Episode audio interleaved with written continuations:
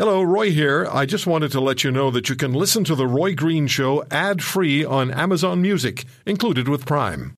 Mom deserves the best, and there's no better place to shop for Mother's Day than Whole Foods Market. They're your destination for unbeatable savings, from premium gifts to show-stopping flowers and irresistible desserts. Start by saving 33% with Prime on all body care and candles. Then get a 15-stem bunch of tulips for just $9.99 each with Prime. Round out Mom's menu with festive rosé, irresistible berry chantilly cake, and more special treats. Come celebrate Mother's Day at Whole Foods Market. One of the most watched, disturbing, and talked about realities of 2023 was the spiraling cost of food. We heard about consumer experiences and concerns regularly, and this is with 6.8 million Canadians, including a million eight children in Canada. That's according to the University of Toronto studies.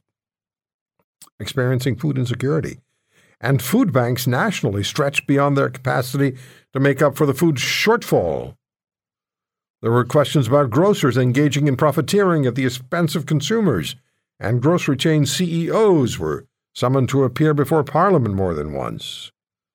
Food inflation inflation outpaced general inflation for months on end. How do we assess 2023?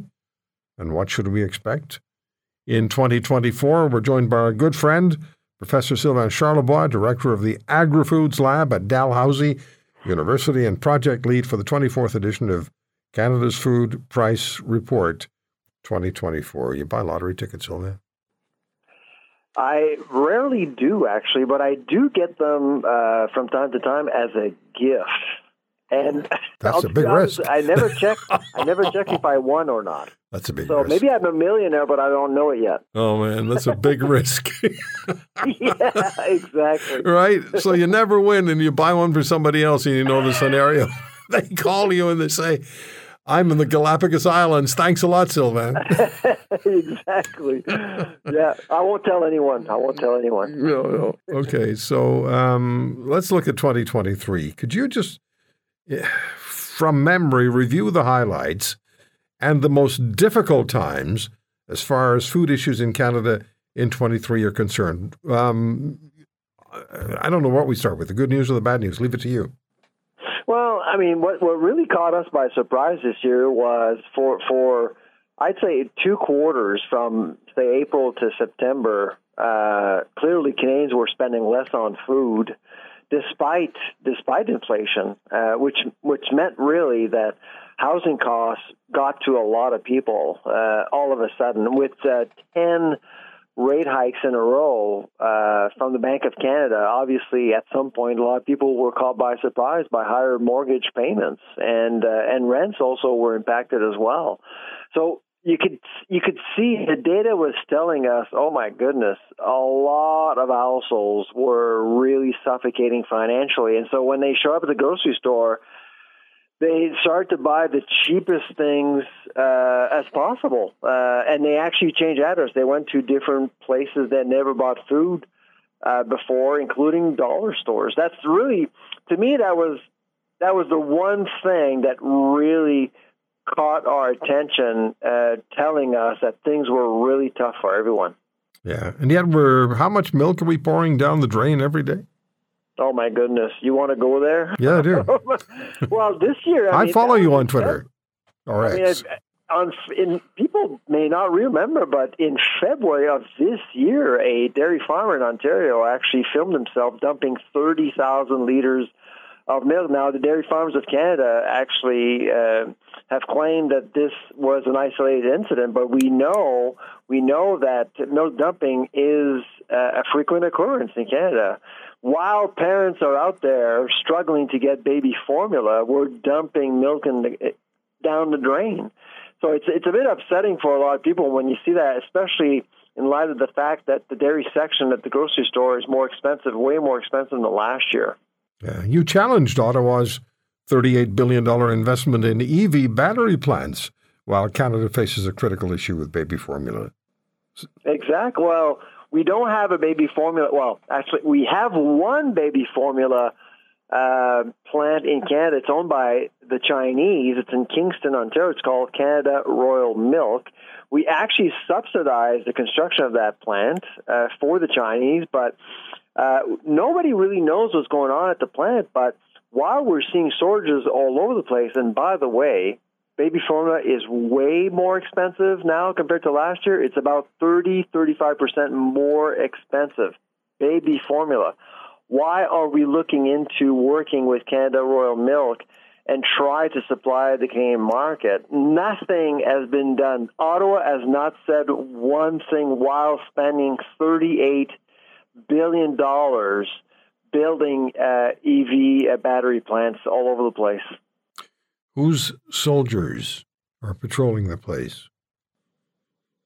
Well, I mean, basically, right now, all we know is that there is a plan in Kingston, and we we don't know exactly what's happening there. The intent of the plan was to supply only China with can, using Canadian government sanctioned Canadian milk to that Chinese plant. So there's a lot of layers there that need to be addressed by politicians. But again, I've raised this point in Ottawa several times this year and uh, never got an answer.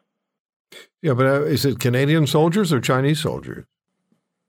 I well, I heard that some Chinese nationals are working at the plant, but again, I, I can't confirm that. I've never actually been physically at that plant. I know that some people have been there and they see that plant every day, and that's what I've been told, but I don't know for sure. Okay, you mentioned Ottawa. Let's summarize the uh, engaging of grocery chain CEOs by Ottawa. Oh you, you, were God. there for that, right?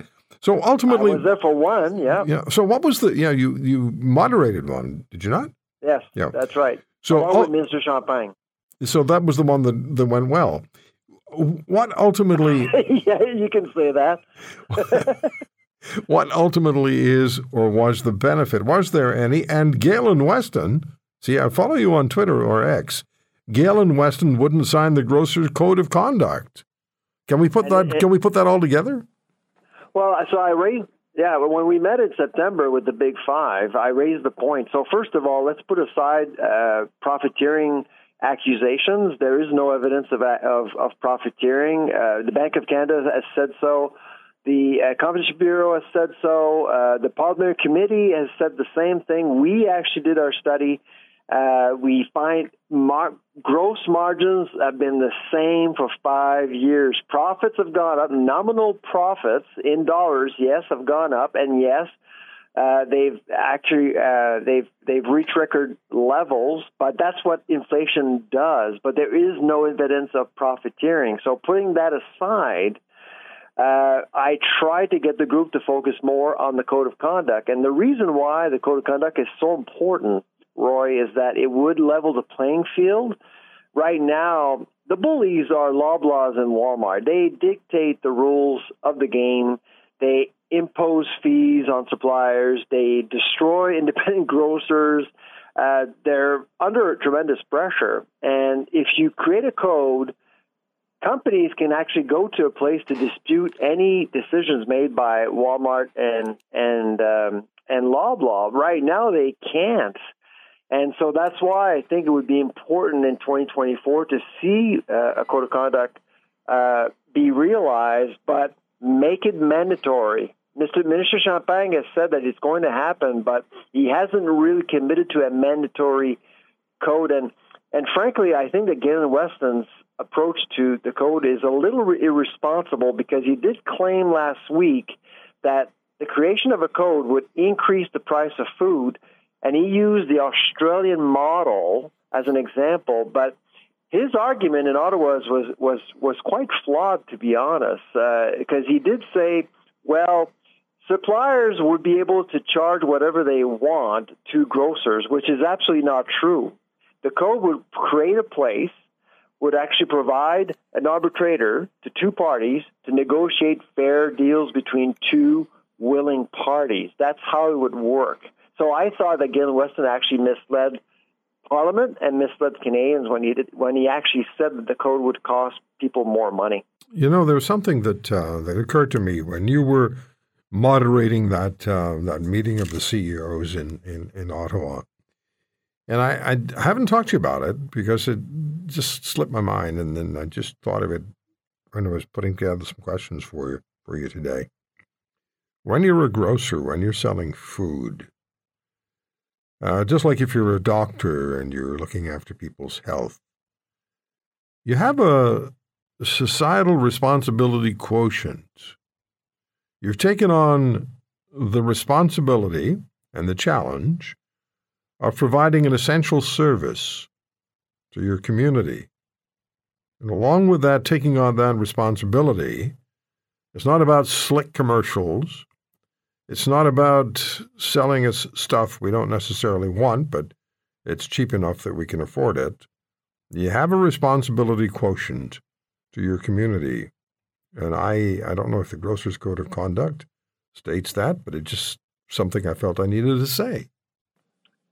It's a fair point. It's a fair point, Roy. Um, I mean, 2023 actually gave us uh, Galen Weston's disappearance uh, from airways. You don't see him anymore, and that was a good thing, uh, to be honest, because he was a target. I agree. So, so we moved on. There's no more noise about. Well, there's still some noise about Galen Weston, but not as much as as before. Uh, but I do believe that the code of conduct, because there is a code of conduct in the in England, there's a code of conduct in Australia, in Ireland as well, and it's in our report, uh, Canada's Food Price Report 2024. We actually clearly show over the last 10 years that food prices are much more stable in countries where there is a code versus countries where there's no code, like the U.S. and Canada. Mm-hmm. I know a lot of people think, well, a code is like regulated. Uh, it's like a, it, it, would create a regulated economy. Not necessarily. It would actually make the economy more democratic across the supply chain. Because right now, you have two companies, Walmart and Loblaws.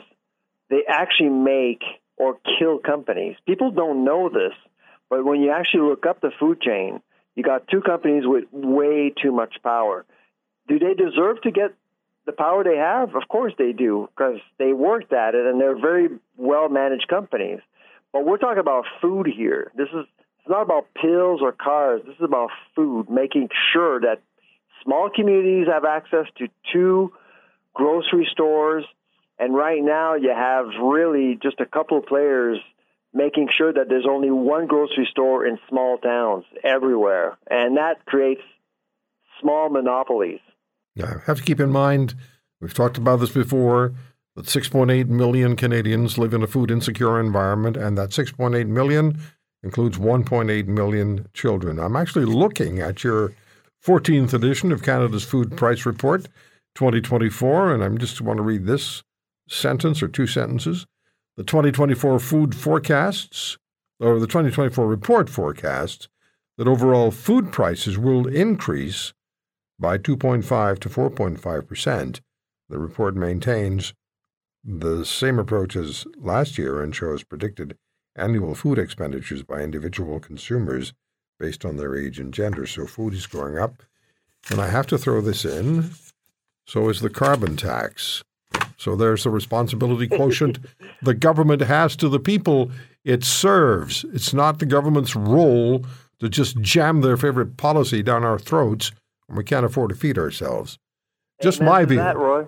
Huh? Amen to that, Roy. Thank you. Thank you, Sylvain. Sylvain, we have about, uh, I don't know, I keep telling everybody how much time we have today. I guess I'm anxious to get out of here and start my vacation. I don't know. Uh, what do we all? Yeah. How do, how do we transition? How do you see the transition from 23 to 24 as far as food and food cost is concerned? Because we went through 11 straight months of inflationary increases in food that outpaced general inflation, didn't we? That's right, and uh, I actually think that uh, our report this year was was a good news report for for Canadians for 2024. Uh, we are expecting to see the end of of this so-called uh, food inflation storm we're, we're in. Uh, the food inflation rate is at 5.6%. Uh, we're going to know more next week where it stands for, for November, but we are expecting that rate to continue to drop, uh, probably even, you know, following the general inflation rate. But listen, Roy, actually, we think we think by mid-year 2024 we could actually start seeing some some price wars here and there, especially at the center of the store. So things are actually going to shift quite rapidly. Uh, we're already seeing things tighten up around the world, uh, in Europe, Asia, uh, even the United States, and it's going to catch up to us. So it's going to be the reverse phenomena that we saw a few years ago. Instead of seeing, you know, commodity prices go up, uh, costs go up, it's going to be the opposite. And and I think consumers will get a break at the grocery store finally as interest rates stabilize. Oh, that's going to be so significantly important. And you know that each and every Canadian is going to notice that if you drive by a gas station and the gas the cost of gasoline goes down a, a cent or a cent and a half a liter, everybody say, hey, look, it's right.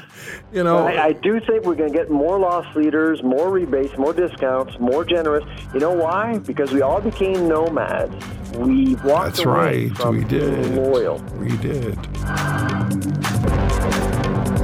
If you want to hear more, subscribe to The Roy Green Show on Apple Podcasts, Google Podcasts, Spotify, Stitcher, or wherever you find your favorites. And if you like what you hear, leave us a review and tell a friend. I'm Roy Green. Have a great weekend.